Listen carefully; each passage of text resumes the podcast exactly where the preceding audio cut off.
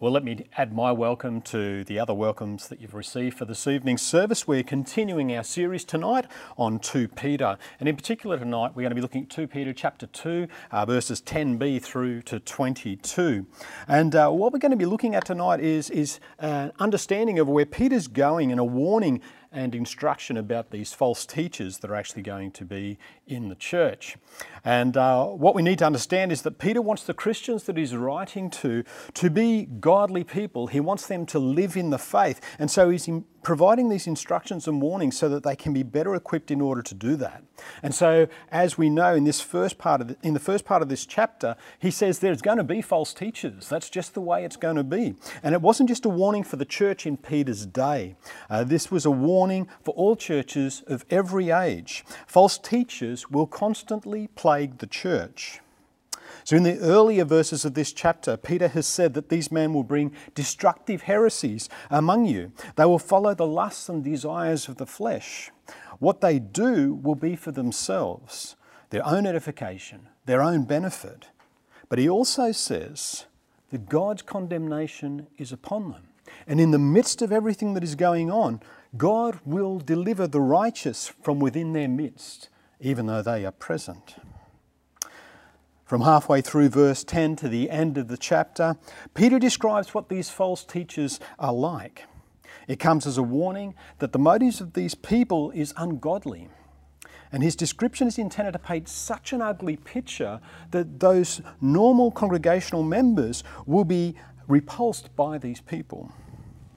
What is clear is that Peter is not setting out to make these men look bad. He's not making up stories. He's simply discussing the true motive for their attitudes and actions and revealing them for who they really are. They don't just look bad, they are bad. It was a lesson for the church in Peter's day, and it's a lesson for us today. If we pay attention to what Peter actually says, we'll be able to identify these people, we'll be better equipped to make wise decisions in how best to deal with them. Before we get into it, let's just pause and pray. Father God, I want to thank you again for the opportunity to come and just be in your presence this evening. And Lord, I ask, as I often do, for you to reveal the truth of your word to us. That, Lord, there'll be something within this passage this evening which we will be able to apply to our lives.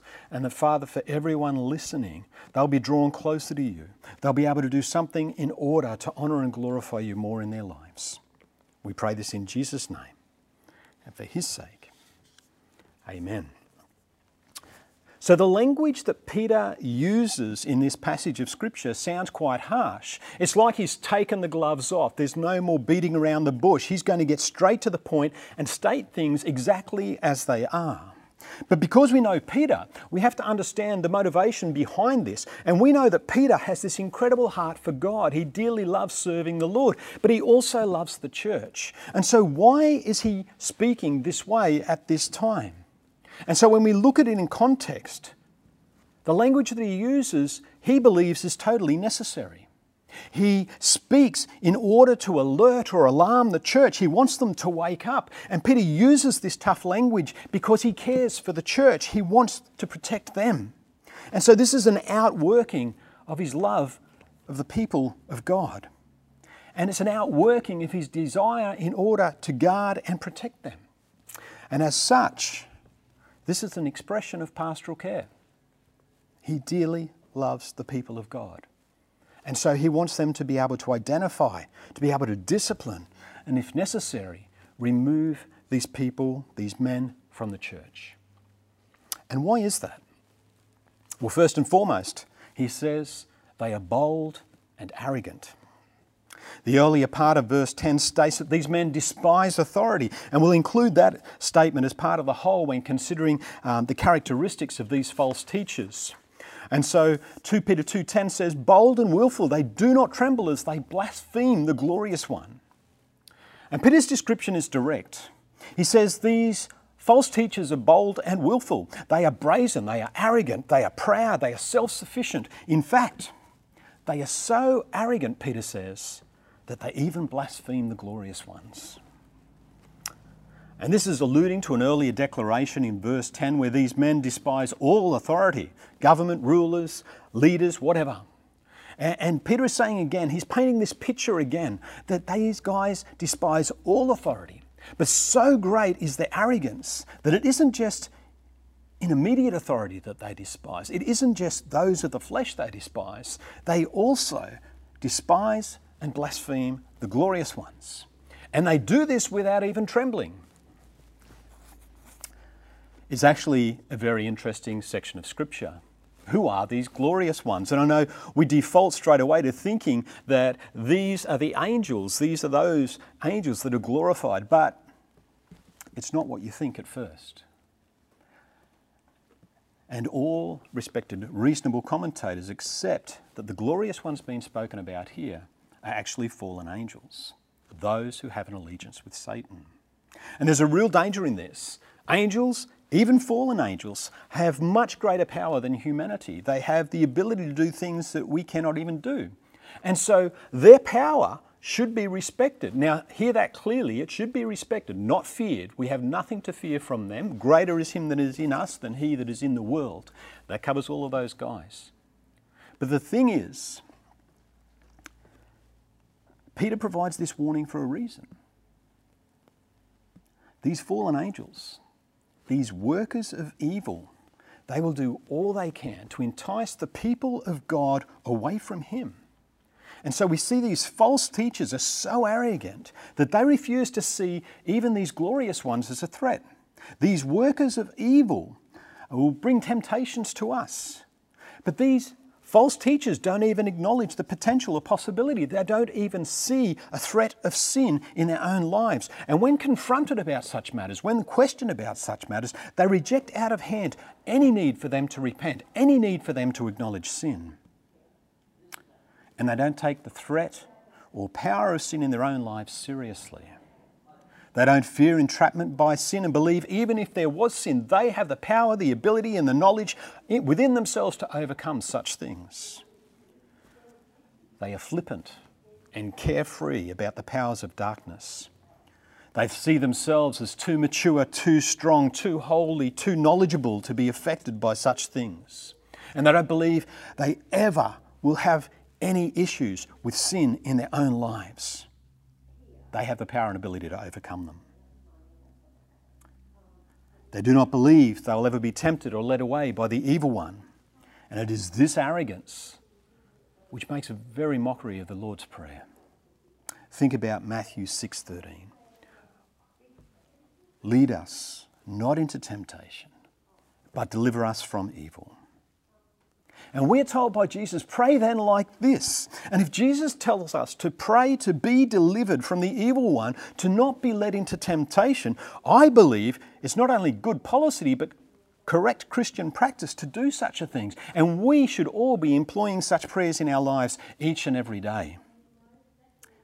The second characteristic that is given to these false teachers is that they're like irrational animals. They lack reason or truth.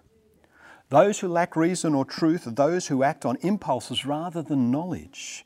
They don't know restraint and will sin even in broad daylight. Think about that. These people who claim to be followers of Jesus and yet are so bold and arrogant that they'll keep on sinning in broad daylight. And what's being said here is that they do it where it is cleanly seen. They don't care uh, about those who look upon them and notice this. They don't care that people will have discernment and be able to see what they're doing and acknowledge it as sin. And they don't care that people will be able to see that their behaviour is counter to what God teaches. They are supremely confident about everything. They will make statements in context where they know and believe that they cannot be challenged. And they enjoy telling lies and deceiving others.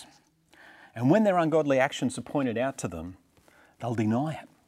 And they'll even justify their actions as being godly and righteous. But these false teachers, who are like irrational animals, are destined to be destroyed. As they continue in their unreasoning arrogance and sinfulness, they will be destined for slaughter. The slaughter of God's judgment. But while they are present with the church, they are blots and blemishes upon us. It has become evident that the people Peter is talking about have no concern for their own sin. But as we move into this next section, the true danger Peter wants to address is revealed. They count it pleasure to revel in the daytime. They are blots and blemishings, reveling in their deceptions, while they feast with you.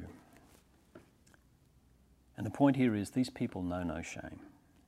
They claim to be followers of Jesus, and yet they openly sin. They openly oppose the clear teaching of God and His servants. They are not concerned about their own actions, and they will boast about their actions and the things that they have done and performed, and they'll boast about them to others. But if we look at their lives, if we look at the fruit that is produced, they will be revealed for who they really are. They are called out as blots and blemishes. And this is counter to what we are called to be in Christ. Think about 2 Peter 3.14. And in, in this passage in 2 Peter 3.14, uh, we are told to be diligent, to be found by him without spot or blemish. And it's interesting because these two words that are used in um, 2 Peter 3.14 and 2 Peter 2.13 are actually antonyms of each other. They are the opposites. So the passage we're looking at, um, we're told to... Um, that these guys are blots and blemishes. And then in this 2 Peter 3:14 passage, we are told that those who live for Jesus are seeking to be found by him without spot or blemish. So the false teachers are doing exactly the opposite of what we should be doing by ignoring the sin in their lives. Rather than being determined to submit all of themselves to Christ and to be found without blots and blemishes. And they do this while feasting with you. Peter is actually calling the church out here. He's saying that you are gathering as a people of God, you are gathering as a church, and you're allowing these men to celebrate with you. What are you doing? And what he's talking about is this love feast. And this love feast is mentioned in uh, 1 Corinthians 11. And this is where the believers gathered together and they shared a meal. It was a feast. It wasn't like our communion services now. And so they gathered as a group of believers were acknowledged as a group of believers. And at the end of that feast, it would culminate in a celebration of the Lord's Supper. And Peter's saying, What you're doing is wrong. How can you tolerate these men in the midst of you when you have been told in 1 Corinthians 5:11, do not even eat with such a one as these? These false teachers show up among the people of God, His church, and they act like they belong, but they don't. They are not obedient. They are not submissive. They are blots and blemishes who will harm the fellowship and unity of the church. Because as we're told in 2 Peter 2:15, forsaking the right way, they have gone astray. They have followed the way of Balaam the son of Beor, who loved gain from wrongdoing. And it would seem that all Peter is saying is said in summary in this verse. He brings to mind Balaam. And his point is that these false teachers have taken their own path. They have gone their own way. They have left the narrow, straight way of God and they're following their own path now. They've gone the way of Balaam. And Balaam was willing to go against God's clear command and teaching in order to gain wealth for himself. The false teachers are no different. What they do is not to honour God, it is to feed their own greed, their own lust. They want recognition, they want power, they want popularity, they want success, not unlike the greed that drove Balaam. And I don't believe that this is any coincidence. I think there's a bit of a play here as well. That when we consider the story of Balaam, the rational one was the donkey. And Balaam was more like the irrational animal. He was irrational. And these false teachers are too. And Peter's call is don't follow the same path as them. Don't be insensitive to the promptings of God. Don't trust people simply because they are in the church and say they are Christians. Examine the scriptures yourself and have nothing to do with people who say or demonstrate actions that are counter to what we are told in God's holy word. And it's of vital importance that you know God's word because these people, they are deceivers. And we cannot emphasize this enough that the people Peter is referring to, they don't have horns and pitchforks. There's no neon sign saying exactly who they are. They will be doing their best to blend in. They will appear as Christians. But when push comes to shove, when they're under pressure, it will become obvious that they have another agenda, an agenda that is less than encouraging to people to live for our Lord Jesus Christ. And it will be apparent. 2 Peter 2:17 says, "These are waterless springs, mist driven by a storm. For them gloom of utter darkness has been reserved."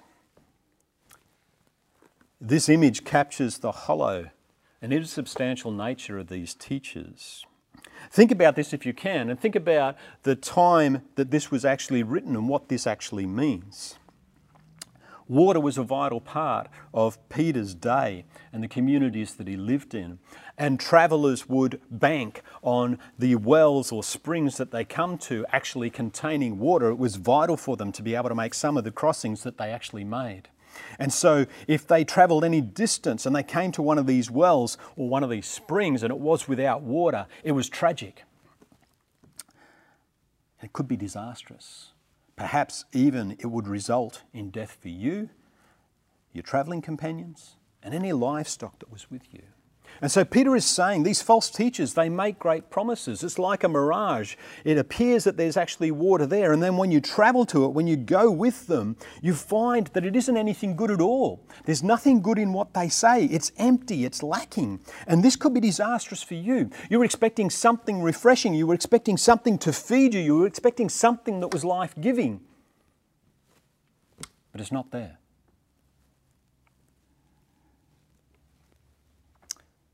And the reality is, when you come across that empty spring, when you've travelled to get that water and it's not there, you're in a far worse position. You're in far worse shape than if you hadn't gone there in the first place. And Peter says, These guys, they will speak loud boasts of folly. They entice by sensual passions of the flesh those who are barely escaping from those who live in error. These teachers supposedly teach godliness, and yet their teaching leads to sinfulness. They are loud, they are boastful, and they will come across as supremely confident in all that they say. Their attitude leaves many believing that they have something that they should desire, something that they should want, that they are missing out on something. But the reality is far different to that. The reality is that they feed the lusts of the flesh. Rather than submitting all of themselves to God, rather than giving Jesus all of their lives and with Him as their Lord and Saviour, they're returning to that sin again the lusts of the flesh.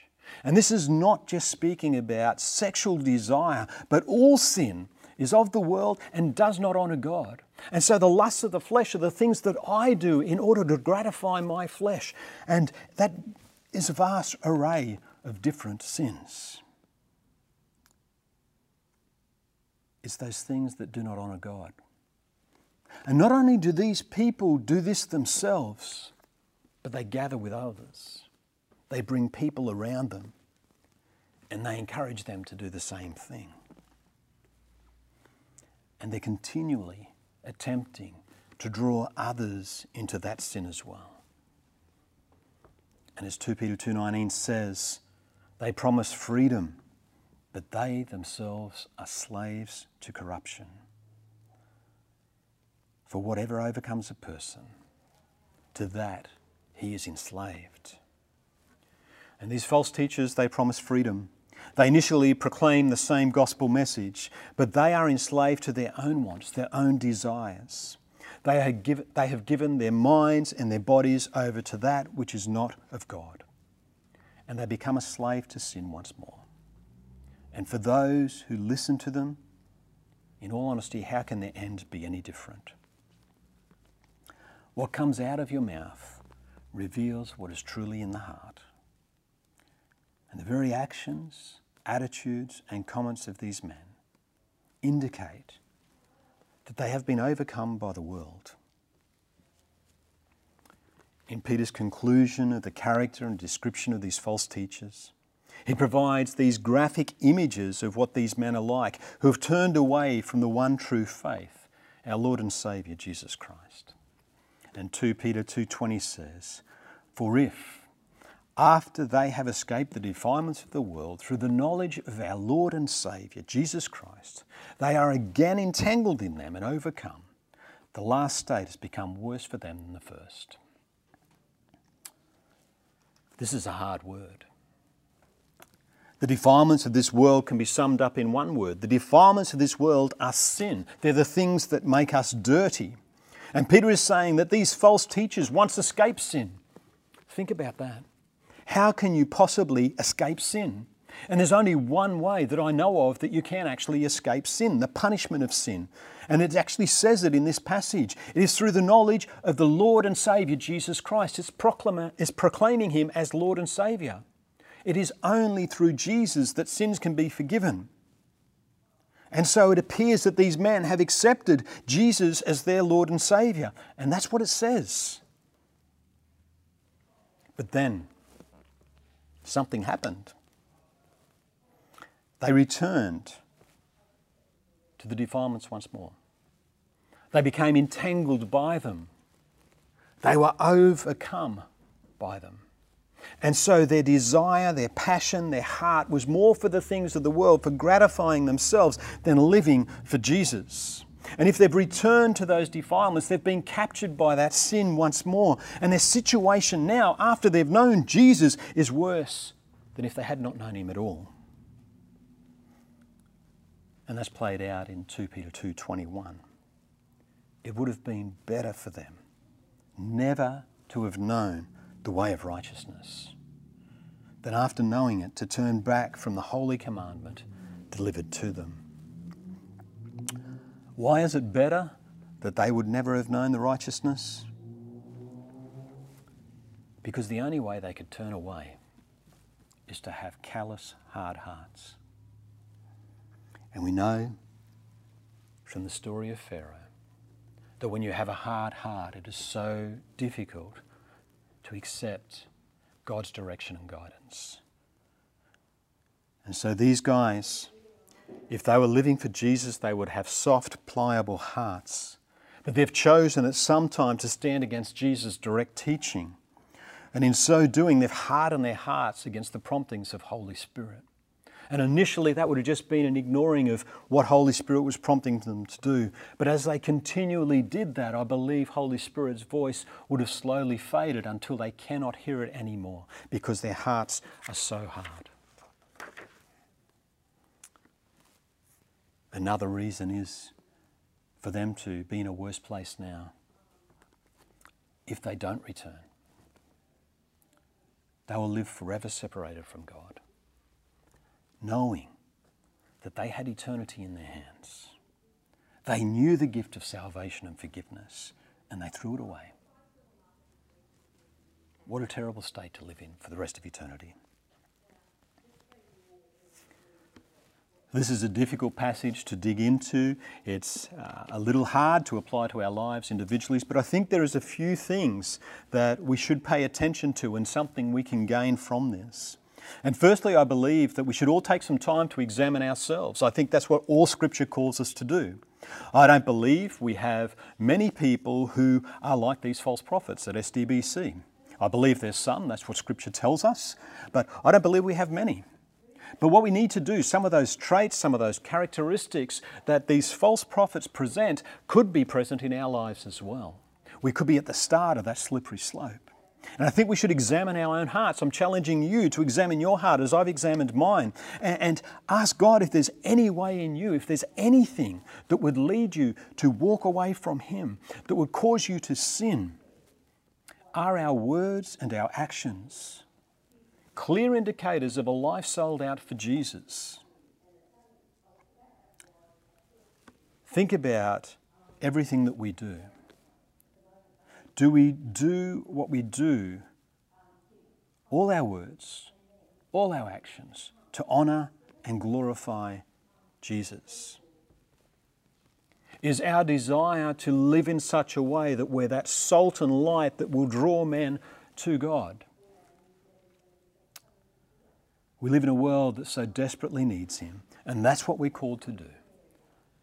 Do we live so people are drawn to Him, or is there another reason for our lives? If, as you've examined yourselves, or if you're going to do that after this service, as you examine yourselves, if there's anything that the Lord brings before you, if there's anything that He reveals, I ask you to confess those attitudes and ask Him for forgiveness. Come before Him in prayer. Ask Him to strengthen your resolve to live for Him and to seize every opportunity to live in obedience. Further to that, think about those you listen to, those you are influenced by. Are they godly men and women? Don't just consider what they say, think about how they live. Do their lives reflect a commitment to Jesus? And if not, will you consider the steps that you should take in order not to be influenced by them anymore? How can we know false teaching? How can we recognize these false teachers? You need to know the Word. And can I encourage you once more to be found daily reading the Word? It may be difficult to start with. I ask you to commit eight minutes a day just to read God's Word and make sure you do it each and every day.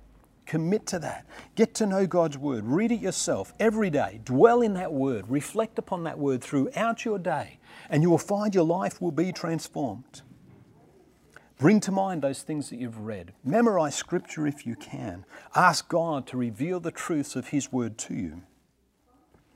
Can I encourage you too to join a Connect group? It's an awesome way to study the Bible together, to encourage each other, to spur each other on in the faith, to come together as a people and pray within those Connect groups but also come together corporately in our prayer meetings. We have a ton of pre service prayer meetings that are occurring right now. We have corporate ser- uh, prayer meetings that are happening on the weekends.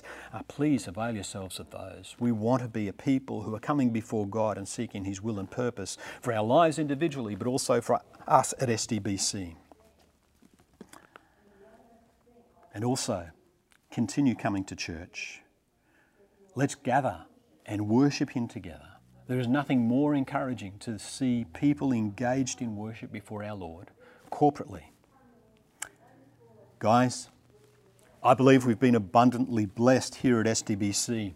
Just before COVID 19, uh, the restrictions that came in, we were a people who were beginning to engage more and more with God. The song services were just so incredible. People were honouring, praising, and glorifying God. The volume of our voices had risen dramatically. People were engaged so much more in the services. We were seeing lives transformed as people applied, applied the preach word to their lives and allowed it to transform them. And we had a growing number of people who would come forward in those services and they were asking for prayer. They acknowledged the things that they needed in their life, which Holy Spirit had pointed out to them. And they responded to that and came forward and were prayed for. And their lives were transformed. God is present, He is alive, and He is active with us here at SDBC. But there's some who don't believe that. Let's stand united.